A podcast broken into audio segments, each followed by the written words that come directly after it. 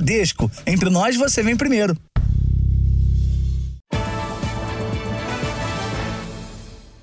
Olá, boa noite. Boa noite. A pressão psicológica se tornou uma nova arma de estelionatários para coagir e extorquir dinheiro de vítimas. Criminosos fingem ser integrantes de facções para ameaçar homens que conversam com mulheres em redes sociais.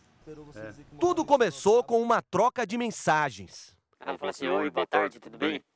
Aí eu fui respondendo, né? Oi, boa tarde, tudo bem? O jovem de 27 anos, morador de São Paulo, que prefere não se identificar, conta que ao entrar no perfil da suposta mulher, confirmou que ela era casada. Depois eu mandei uma mensagem para ela, falou, não me interessa por minha casada. 5 dias depois, ele começou a receber ameaças por telefone. Falou que com a ajuda deu 10 mil reais aí para cortar minha cabeça, entendeu? Porque eu era talarico, estava dando em cima dela. Na verdade, não existia mulher, marido ou agiota na história. Tudo não passou de um golpe que tem se espalhado pelo país. Depois de escolher o alvo, geralmente homens casados, os criminosos se identificam como integrantes de uma facção. E por meio de ameaças e intimidação, eles tentam extorquir dinheiro das vítimas. O Jornal da Record teve acesso às mensagens por áudio enviadas ao rapaz. Tuas fotos tapadas aqui no grupo da facção de nós do Comando Vermelho, decretada como talarico. Tu tá se envolvendo com mulher casada dos irmãos da facção aqui, irmão. Aí eles falaram assim, ó, pra ficar tudo de boa aí, pra ninguém correr risco de morte, paga 1.500 pra nós aí, tá tudo resolvido. Eu falei, mas não tem 1.500, falaram, se vira, dá 1.500 pra nós agora que ninguém vai te matar. A vítima recusou fazer qualquer pagamento e continuou a receber ameaças. Fiquei com medo assim também. Não por causa de mim, mas por causa dos meus familiares, né? Esse delegado explica que os criminosos estão mudando a forma de agir. Eles têm se tornado cada vez mais agressivos, têm entrado cada vez mais psicologicamente na mente de outras pessoas, das suas vítimas, e causando, de fato, um temor muito grande por parte dela. Tem uma quebra do equilíbrio emocional daquela pessoa. O Brasil, né? Não só eu, mas fica de alerta para outros rapazes aí, tanto rapaz como mulher também, porque pode ter outras, pode ser homem também, dando golpe em mulher também. Veja agora outros destaques do dia. Estados Unidos negociam trégua de 5 dias entre Israel e os terroristas do Hamas. Jovem que morreu durante show de Taylor Swift no Rio de Janeiro é velada em Mato Grosso do Sul. Criminosos aproveitam série de shows internacionais para vender ingressos falsos. Presidente eleito da Argentina, Javier Milei, anuncia privatizações e confirma fechamento do Banco Central. Especialistas ouvidos pelo JR dizem como ficará a relação entre Brasil e Argentina. E na série especial, uma viagem pela Serra do Mar, berço da Mata Atlântica, que abriga quilômetros de natureza selvagem.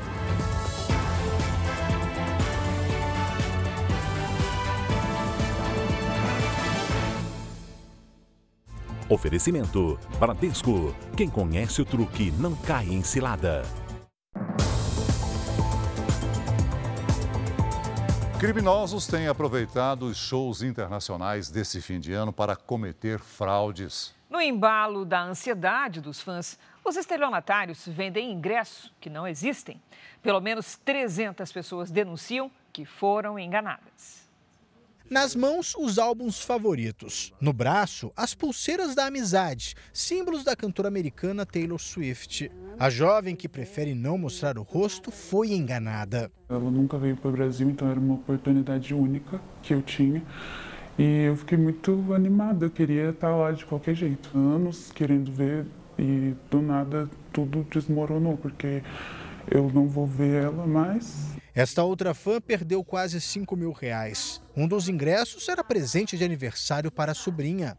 Minha irmã mora no Nordeste, né, em Alagoas. Tá vindo de lá para cá com a minha sobrinha para ir no show que não vai acontecer. Esta mulher comprou 2 entradas de uma pessoa que conheceu pela internet. Parcelou em 3 vezes, mas os ingressos para a apresentação da banda mexicana RBD nunca foram enviados. Desde o ano passado, quando eles anunciaram essa turnê no Brasil, fiquei super ansiosa, super esperançosa de conseguir e A gente não imagina, né, que vai cair num golpe e acaba caindo. As mulheres compraram ingressos da mesma vendedora que fingia ser uma produtora de eventos. A criminosa elaborou até uma espécie de contrato em que assegurava a entrega até 10 dias antes do evento. Mesmo que haja a devolução do valor, né, não resolve, porque fica a frustração, né? Cerca de 300 pessoas disseram ter sido enganadas. Parte já procurou a delegacia e registrou o boletim de ocorrência. A polícia investiga para saber se houve crime de estelionato, que prevê até 5 anos de prisão e pagamento de multa. O Ministério Público também foi acionado. De acordo com o Procon, empolgados, muitos fãs adquirem os ingressos sem tomar os devidos cuidados. Por isso, a recomendação é procurar sempre em sites oficiais.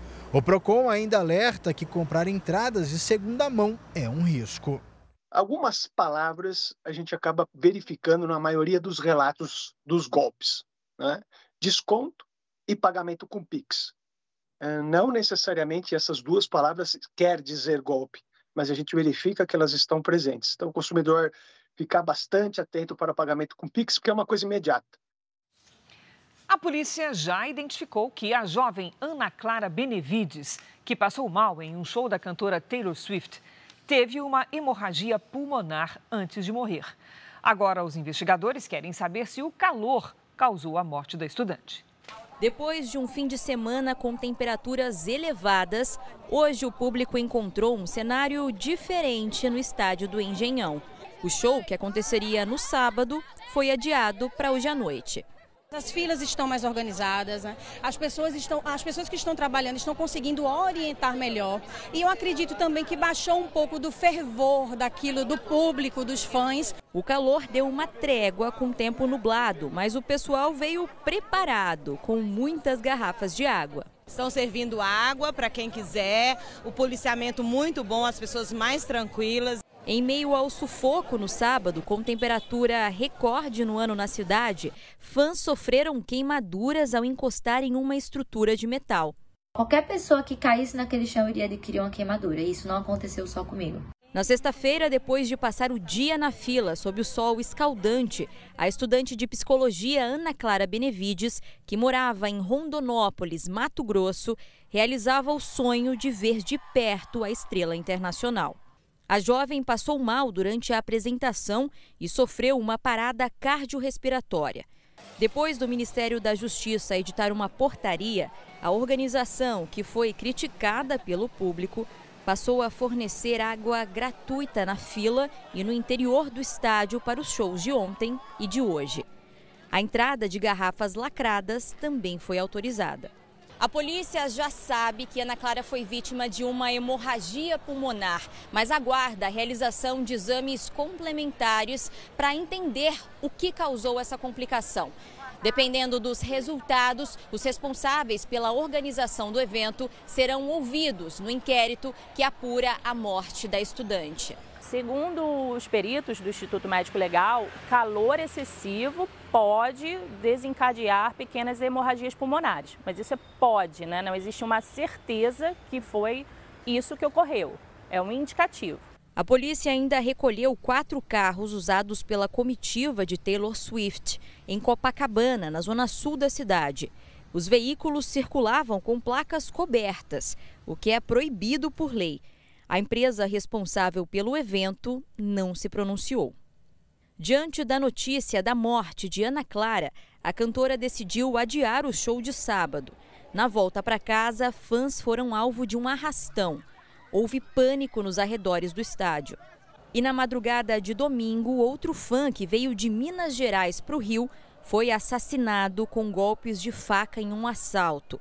Gabriel Milhomem Santos, de 25 anos, dormia na areia de Copacabana quando ele e um grupo de amigos foram surpreendidos pelos criminosos.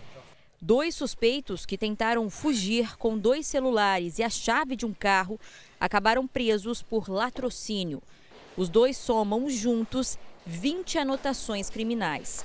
Um deles havia sido solto em audiência de custódia na véspera do crime. Ele sim tem um perfil agressivo, sim, está na ficha criminal dele. A vida pretérita dele é de um homem agressivo e do outro também. Mas a liberdade a ele é imposta pela lei. O velório de Ana Clara Benevides vai acontecer na cidade de Sonora, em Mato Grosso do Sul. A jovem passou mal durante o show da cantora Taylor Swift, no Rio de Janeiro. O repórter William Franco tem outros detalhes. Boa noite, William.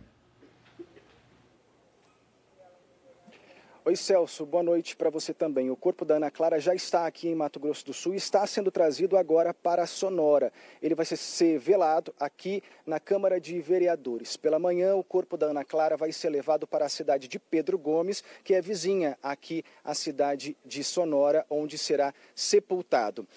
Mais cedo, os pais de Ana Clara, eles soltaram uma nota dizendo que todo o custo da ida ao Rio de Janeiro e também do translado, ele foi custeado por meio da ajuda de colegas e também de fãs da cantora de um fã-clube aqui no Brasil. Ainda segundo a nota, eles disseram também que vai ficar na memória a imagem daquela menina feliz e contente que era Ana Clara e que eles aguardam o resultado dos exames laboratoriais que vão precisar de fato qual foi a morte da jovem.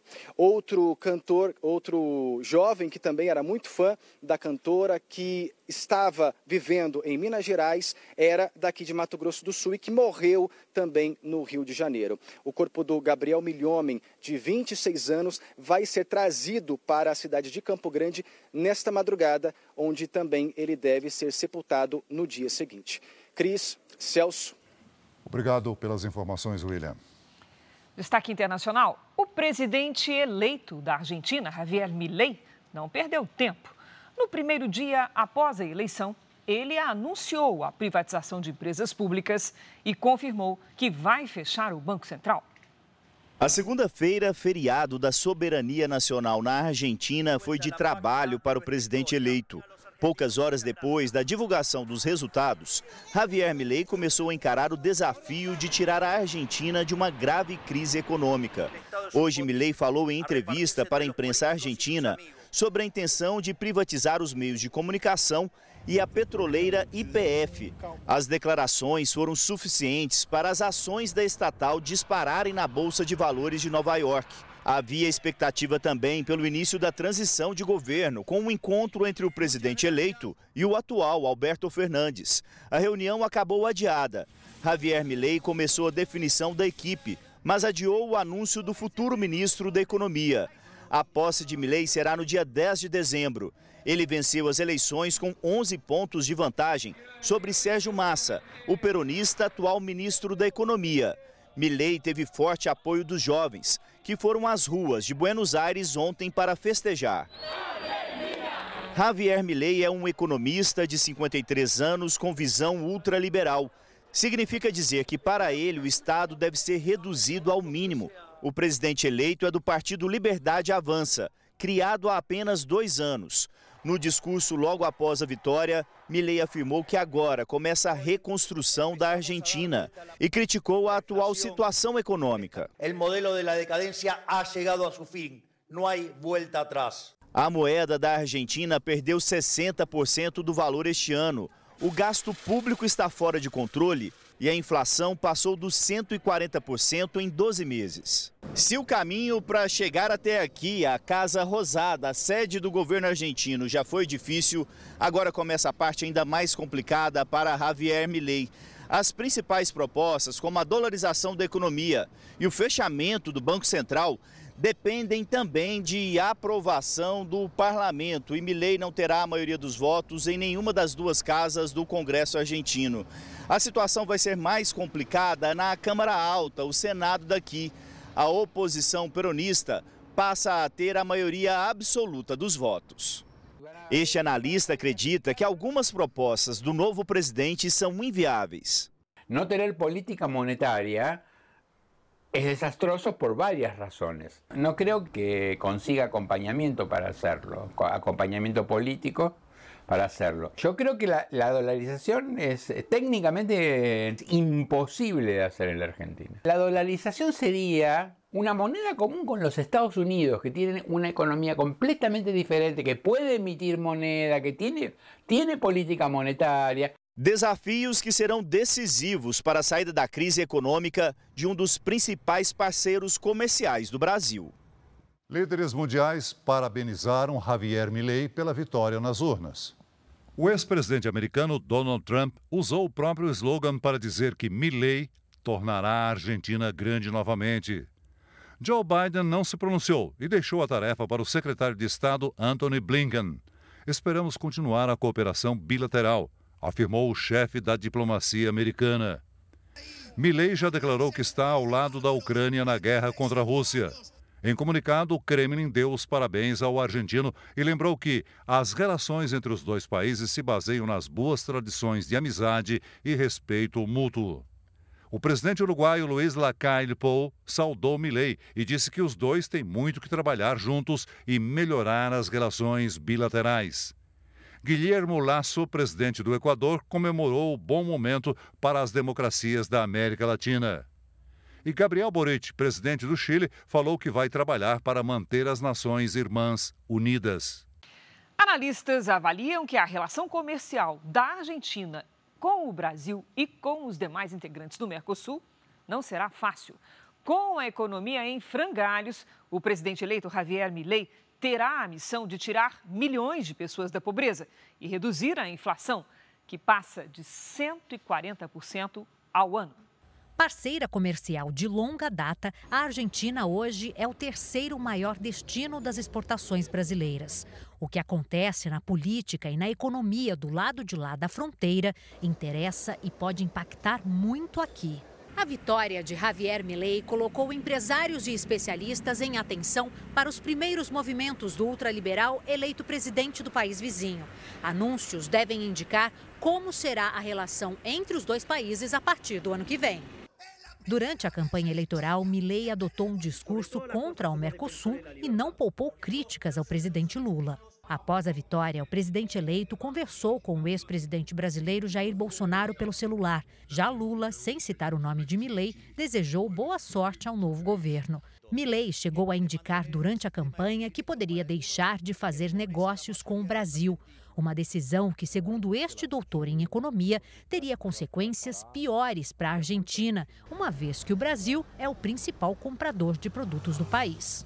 No curto prazo, a gente pode até ter uma revisão dos contratos de parceria, né? Pode ter ali uma relutância da Argentina em continuar no Mercosul, mas a Argentina ela é muito mais dependente da relação econômica com o Brasil do que contrário, né? Brasil com a Argentina. O especialista também não acredita em uma saída dos argentinos do Mercosul. A Argentina depende muito do Mercosul. A Argentina depende das relações econômicas internacionais que são feitas aqui no Mercosul. Para ele, sair do Mercosul de forma repentina é um tiro no pé.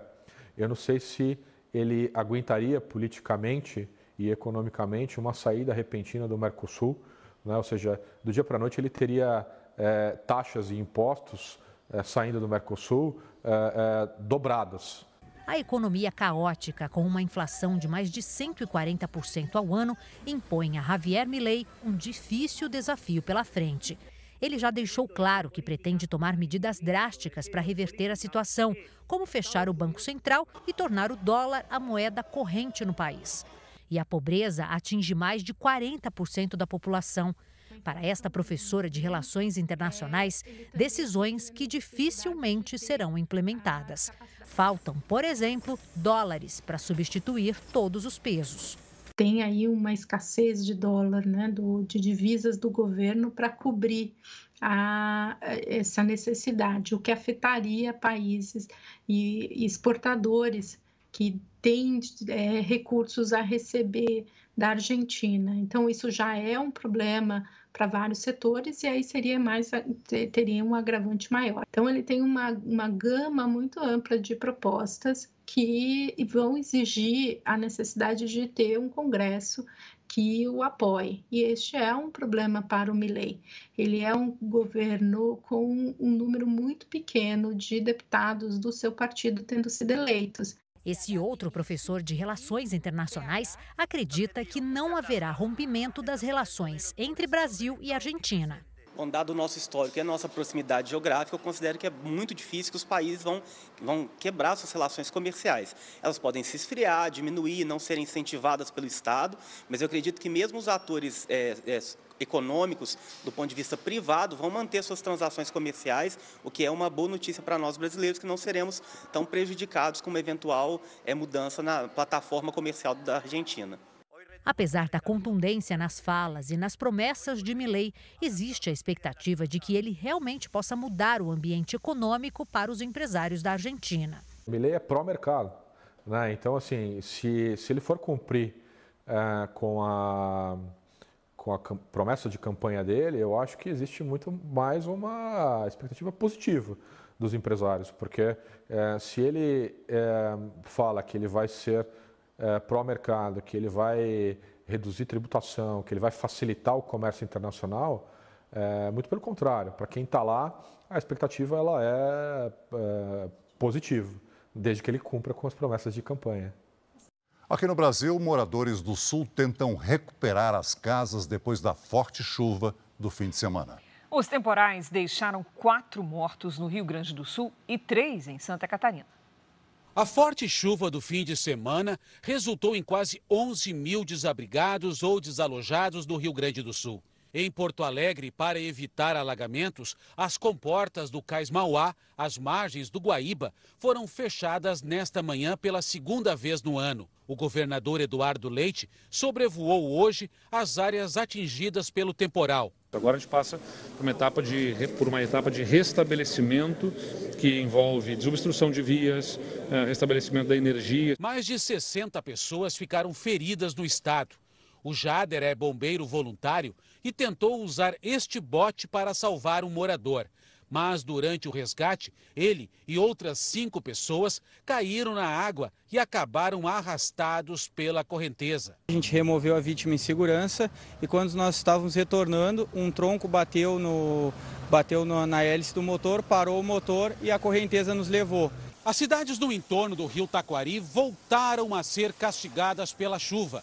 87% dos desabrigados no Rio Grande do Sul moram nesta região. Os moradores aqui de Roca Salles tiveram muitos prejuízos com a chuva que devastou o estado em setembro. E agora, pouco mais de 2 meses depois, eles enfrentam novas inundações. O André perdeu tudo o que tinha dentro de casa. Hoje foi dia de jogar no lixo o que havia comprado recentemente. A gente acabou montando tudo o restante dos móveis novos semana passada, né? Tá aí no chão os móveis, os novos, e alguma coisa consegui tirar, né? Em Santa Catarina, 3 pessoas morreram e 6.000 seguem desabrigadas. 71 cidades do estado declararam situação de emergência. A onda de calor se despediu com uma marca histórica em uma cidade de Minas Gerais. Lá, os termômetros registraram ontem 44,8 graus, a maior temperatura do Brasil. A Giovana Arizado vai contar direitinho pra gente que cidade é essa. Oi, Gi, boa noite, conta aí. Araçuaí, Cris, boa noite para você, para o Celso e para você que nos acompanha. O município fica lá no Vale do Jequitinhonha. Hoje fez menos calor, mas até a sexta-feira é previsão de 41 graus.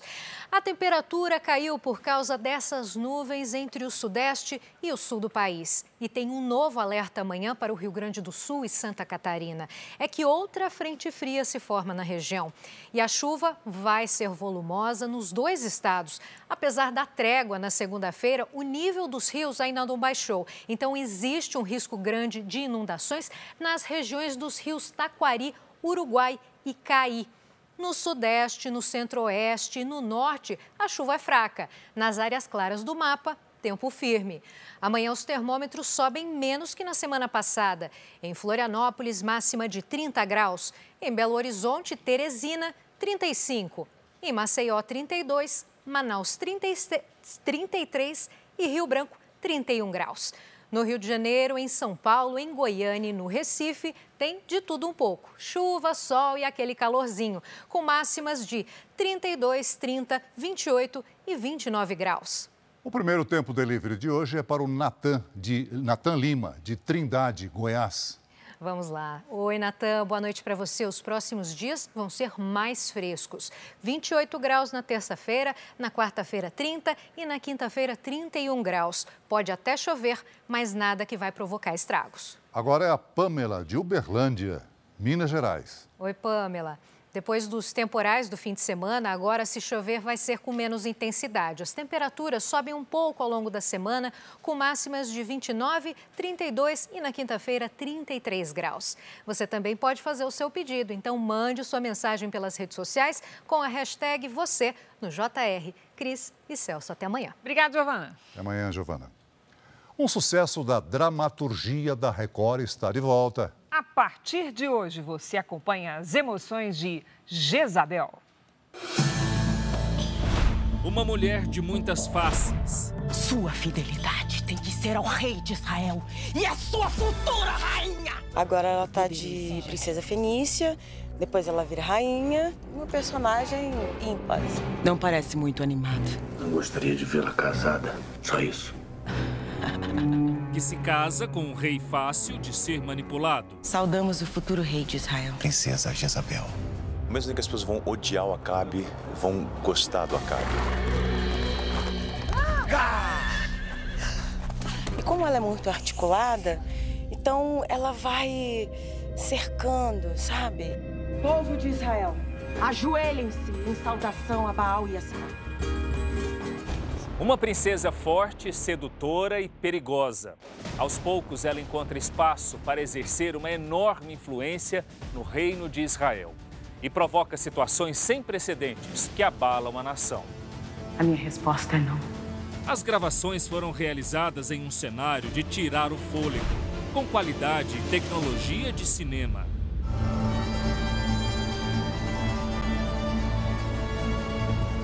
Sedutora e maquiavélica, Jezabel não mede esforços para conseguir o que quer. Não precisa me lembrar das minhas funções! Uma história de poder, fé e perseverança. Acho que eu não consigo. Se quiser, consegue. É porque não quer. Na trama, um personagem especial vai lutar contra as artimanhas da princesa fenícia. Será que não enxergo que tudo isso é apenas barro?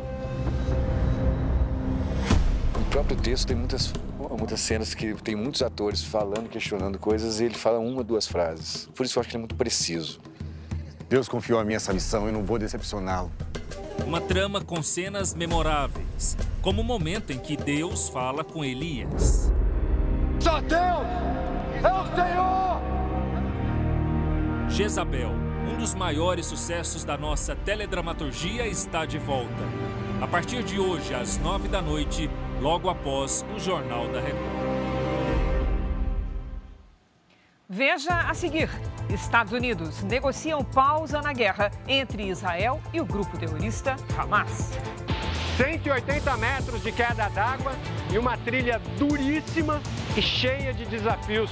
É a Cachoeira da Água Branca, a maior do estado de São Paulo. Na série especial.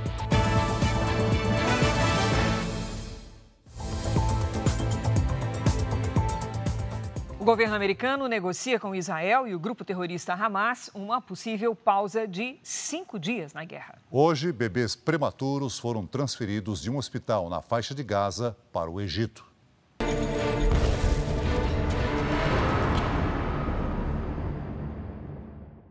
Foi com a ajuda do exército israelense que 31 bebês que nasceram de forma prematura deixaram o hospital Al-Shifa. Em um comboio de ambulâncias, 28 deles foram levados para o Egito, acompanhados pelas mães e enfermeiras. Os outros continuam tratamento em solo palestino. O hospital Al-Shifa, de onde os bebês foram retirados, virou alvo de uma operação militar. Israel afirma que o local é usado como base do Hamas para atividades terroristas.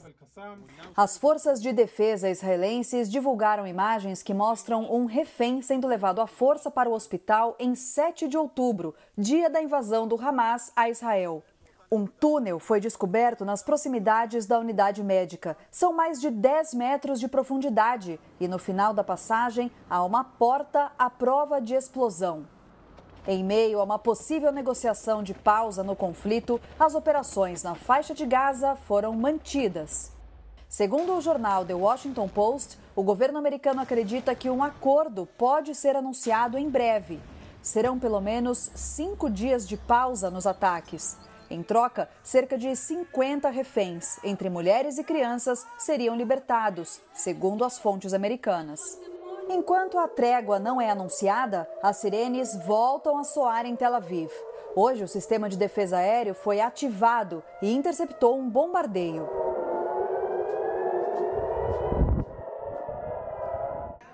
Hoje também é o Dia Mundial da Criança, uma data reconhecida pelas Nações Unidas. O governo israelense lançou uma campanha que chama a atenção para aquelas que foram sequestradas pelos terroristas do Hamas. Nas redes sociais, publicações contavam a história dos reféns, como esta, que mostra a última foto de Aviv, de 2 anos, e Haz, de 4 anos. Elas estão sequestradas junto com a mãe, e a avó delas foi morta no ataque. Neste shopping de Tel Aviv, uma loja colocou na vitrine vários brinquedos recolhidos num dos kibbutzim atacados pelo Hamas. São bonecas, carrinhos e até uma bicicleta queimada, que agora relembram um dia de terror e sofrimento. Ao lado da vitrine, um telão mostra fotos dos brinquedos em meio à destruição. As peças foram retiradas de uma comunidade onde o grupo Hamas deu uma das piores demonstrações de crueldade. Nos ataques de 7 de outubro, somente no kibbutz Beeri, além de quase 90 assassinatos, 11 crianças foram sequestradas. Entre elas está Kfir Bibas, que foi levado quando tinha 9 meses junto do irmão, de 4 anos, e dos pais. O bebê completou 10 meses em cativeiro e é o refém mais jovem em poder dos terroristas. No Brasil, o Itamaraty preparou uma nova lista com brasileiros e familiares palestinos que querem deixar a faixa de Gaza. A lista já conta com 55 nomes, mas, de acordo com o Itamaraty, o número de pessoas pode aumentar. A negociação diplomática envolve Brasil, Israel e Egito. A polícia de Goiás procura o prefeito de Iporá, no interior do estado. Ele é suspeito de atacar a tiros a ex-mulher e o atual namorado dela. Câmeras de segurança registraram o momento em que Naçoitan Leite para a caminhonete na porta da garagem da vítima, na madrugada de sexta para sábado. Ele desce, vê que está tudo trancado, volta para o veículo e acelera contra o portão.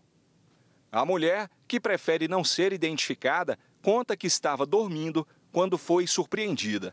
Como ele morava na casa comigo, ele sabia onde ficava a cama e os tiros foram para a direção da cama. Segundo a polícia, foram disparados pelo menos 15 tiros que acertaram a porta e a cama da vítima. A mulher conta que foi casada durante 15 anos com o prefeito, mas o relacionamento acabou há 2 meses. Ela e o namorado conseguiram se esconder e não ficaram feridos. Ainda no fim de semana, a Justiça decretou a prisão preventiva do prefeito.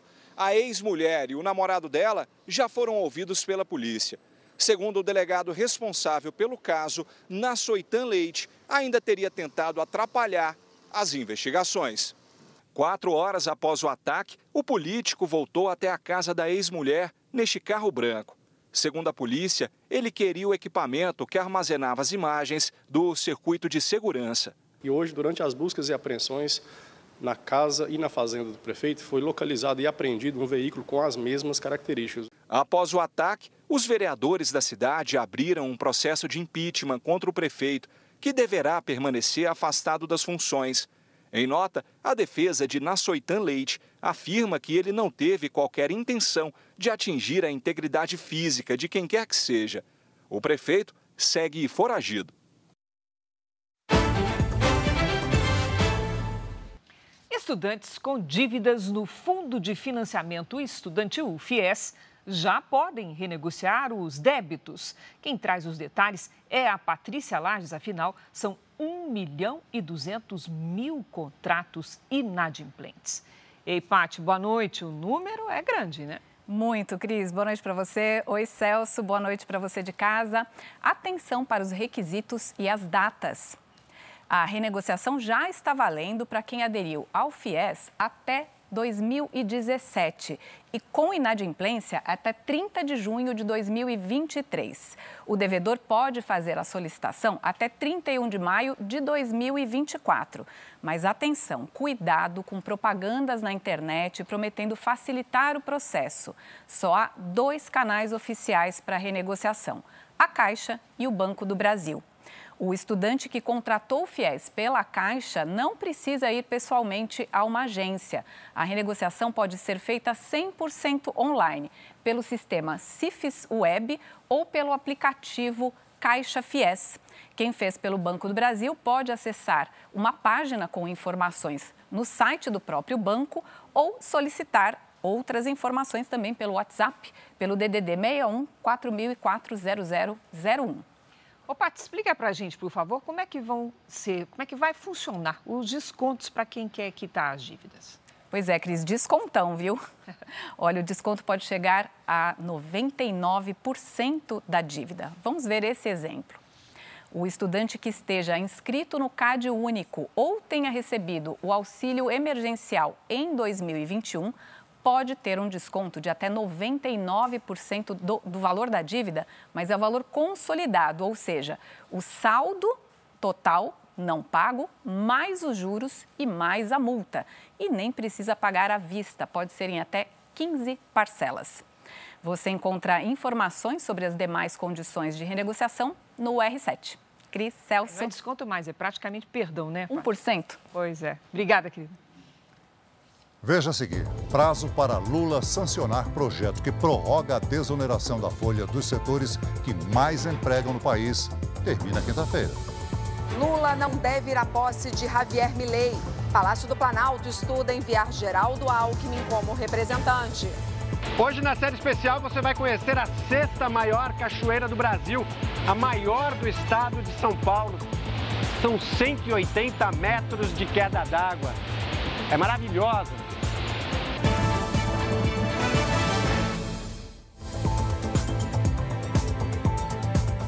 O Brasil é o quinto maior produtor de calçados do mundo. A indústria calçadista tem mais de 4 mil empresas e aguarda a prorrogação da desoneração da folha de pagamento para evitar demissões. O presidente Lula tem até esta quinta-feira para sancionar o projeto aprovado no Congresso.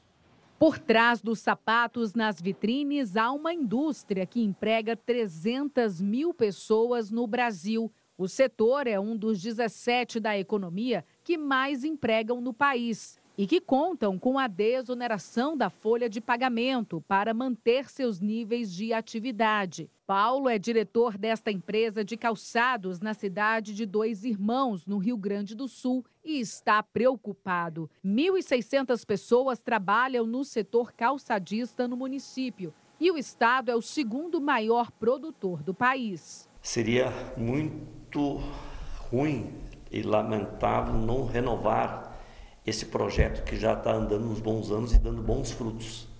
Se isso não ocorrer, acredito de que nós vamos ter problemas em manter esse quadro atual de vínculos empregatícios. A lei substitui o tributo previdenciário de 20% sobre a folha de pagamento do funcionário pela aplicação de um percentual sobre a receita bruta da empresa, que varia de 1% a 4,5%. A medida vale até o final deste ano, mas foi prorrogada pelo Congresso Nacional até 2027 e está na mesa do presidente Lula, que tem até quinta-feira para sancionar o texto. 84% dos deputados federais são a favor da prorrogação da desoneração da folha de pagamento até 2027. Dos 513 parlamentares, 430 votaram para aprovar a proposta. No Senado, o texto foi aprovado de forma simbólica, ou seja, sem a necessidade de contagem de votos. Um possível veto do presidente Lula à medida seria contrário à vontade de todo o legislativo. Eu acho que está demorando muito. Desde o começo dessa discussão lá na Câmara, nós trabalhamos muito pela celeridade da tramitação do projeto e trabalhando com a celeridade que o setor precisa para poder se organizar financeiramente, fazer planejamentos de investimentos e até ver como é que vai tratar a questão da folha de funcionários. Sem a desoneração, o setor calçadista terá que demitir. Nós estamos falando em perda de 30 mil postos de trabalho diretos. Isso multiplicado pelos indiretos passa a ser, no mínimo, 60 mil trabalhadores, pais de famílias que perderiam seu sustento agora, caso não seja renovada a manutenção da desoneração da folha. A desoneração da folha de pagamento já foi prorrogada em 2021 pelo ex-presidente Jair Bolsonaro. No mesmo ano, o então ministro do Supremo Tribunal Federal, Ricardo Lewandowski, entendeu que a lei é constitucional. Para este advogado, que é doutor em direito constitucional, o texto está alinhado com a Constituição. É constitucional que você institua mecanismos diferentes e benefícios diferentes para setores distintos. Quando a gente pensa nos mecanismos tributários, especialmente nos benefícios tributários, eles servem como uma forma de você alavancar a economia, de você alavancar certos setores, você alavancar certos benefícios sociais. Então, é uma matemática puramente. Dentro dessa matemática, vale a pena para o governo federal abrir mão dessa arrecadação em prol da circulação econômica que se tem. Este tributarista concorda que a prorrogação da desoneração é constitucional. Inconstitucional não é, né? Não é. Isso aí é certeza que não é, tanto é que a prorrogação... A desoneração sempre foi setorial e ela está sendo prorrogada, isso já foi questionado na Suprema Corte e a Constituição ela alberga isso. As contribuições previstas nesse capítulo, elas poderão ser diferenciadas, levando em consideração setores econômicos e suas características. Então, a Constituição já diz isso. O presidente Lula não deve ir à posse de Javier Milei na Argentina no dia 10 de dezembro. Vamos então conversar com a nossa equipe de jornalismo lá em Brasília, chamar Luiz Fara Monteiro. Olá, Fara, boa noite. Oi, Cris, boa noite para você, ao Celso e a todos que nos acompanham. Aqui em Brasília, dúvidas sobre como serão as relações políticas dos dois países futuramente. O presidente Lula evitou parabenizar diretamente o argentino pela vitória nas eleições.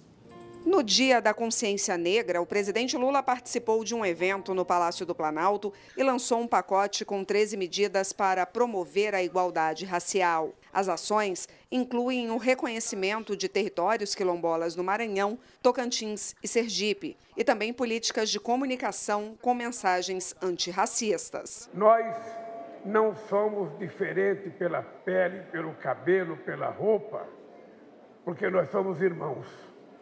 Vemos do mesmo pai, moramos no mesmo planeta e temos o sangue da mesma cor. A vitória de Javier Milei na Argentina acendeu a luz de alerta no Palácio do Planalto. Mas a ordem por aqui é manter a cautela com os próximos passos que vão ser dados em relação ao país vizinho. Lula foi duramente atacado por Milei durante a campanha e, por enquanto, quer se manter distante. O ministro da Secretaria de Comunicação Social, Paulo Pimenta, disse que Milei deve um pedido de desculpas a Lula. Sem citar Milei, Lula escreveu nas redes sociais: parabéns às instituições argentinas pela condução do processo eleitoral e ao povo argentino, que participou da jornada eleitoral de forma ordeira e pacífica. Desejo boa sorte e êxito ao novo governo. O presidente não deve ir à posse, mas deve enviar o vice-presidente Geraldo Alckmin. Já o ex-presidente Jair Bolsonaro foi convidado e deve comparecer. Hoje, ele ligou para parabenizar Milei. Parabéns aí, estou muito feliz aqui. Tudo que for possível fazer por você, estarei à sua disposição.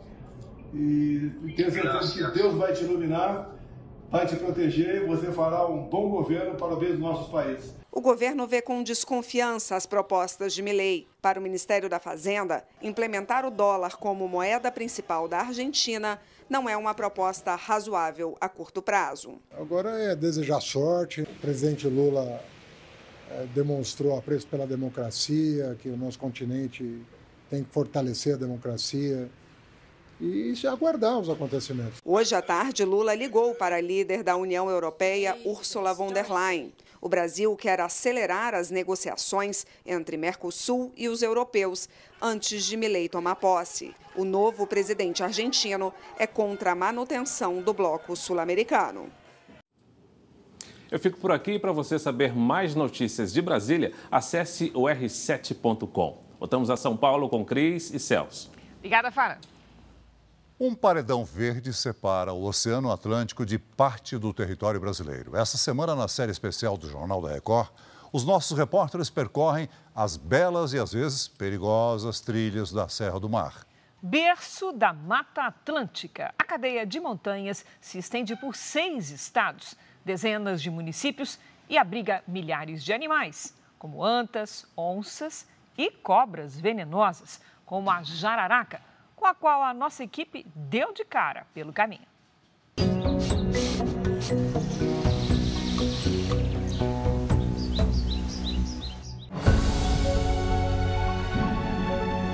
O paredão verde de 1.500 quilômetros. A Serra do Mar se estende do Espírito Santo até o norte do Rio Grande do Sul. Berço da Mata Atlântica. Refúgio de 1.361 espécies de animais, 383 ameaçadas de extinção.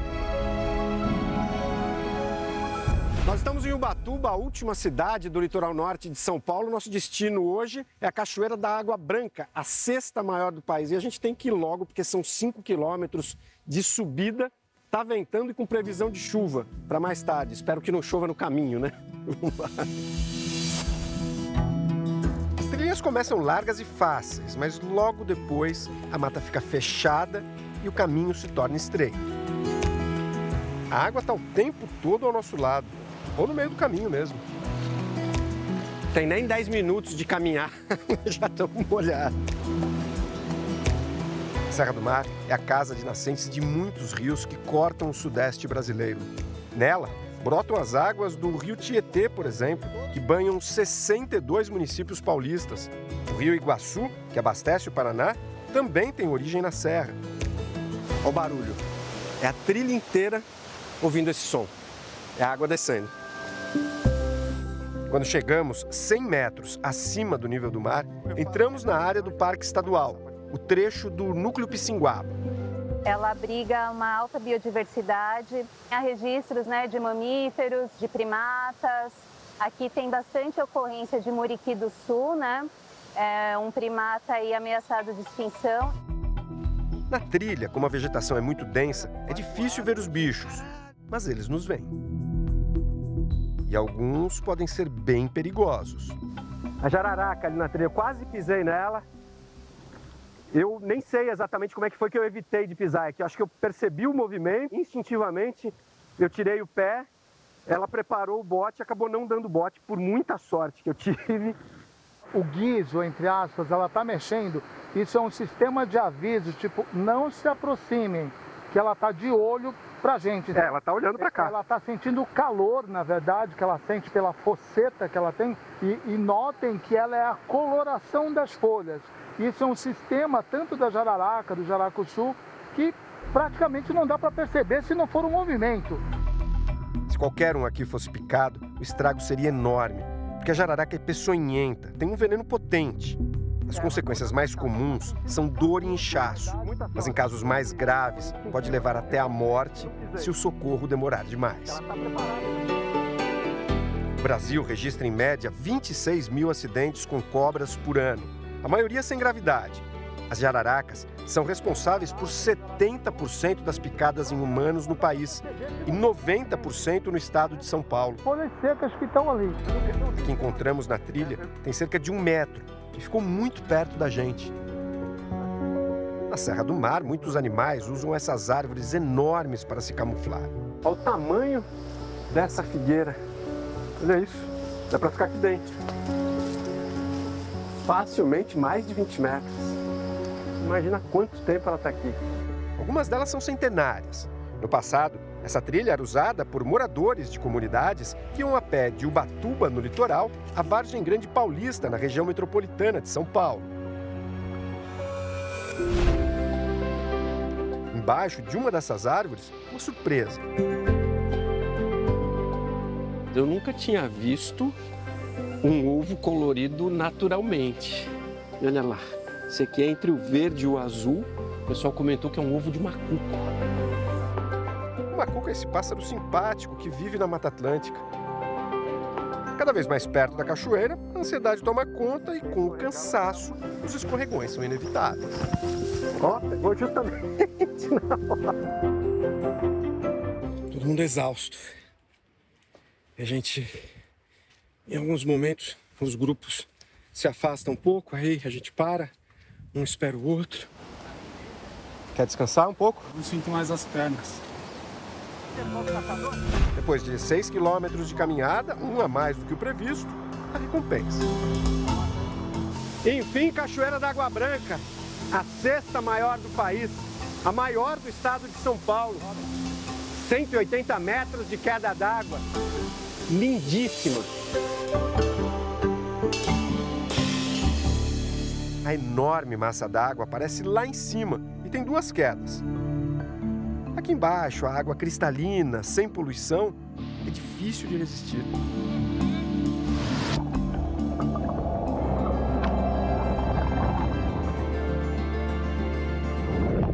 O mergulho revigora. Já o Gui, um dos monitores do parque, fica o tempo inteiro olhando para a cachoeira. Ele cresceu no sopé da Serra do Mar e se emociona. Faz questão de frisar quanto essa grandiosidade representa para quem vem aqui pela primeira vez, principalmente para quem já está acostumado, mas faz parte das comunidades da Serra. Muito emocionante, porque são as minhas raízes e acho que a gente não pode deixar isso morrer.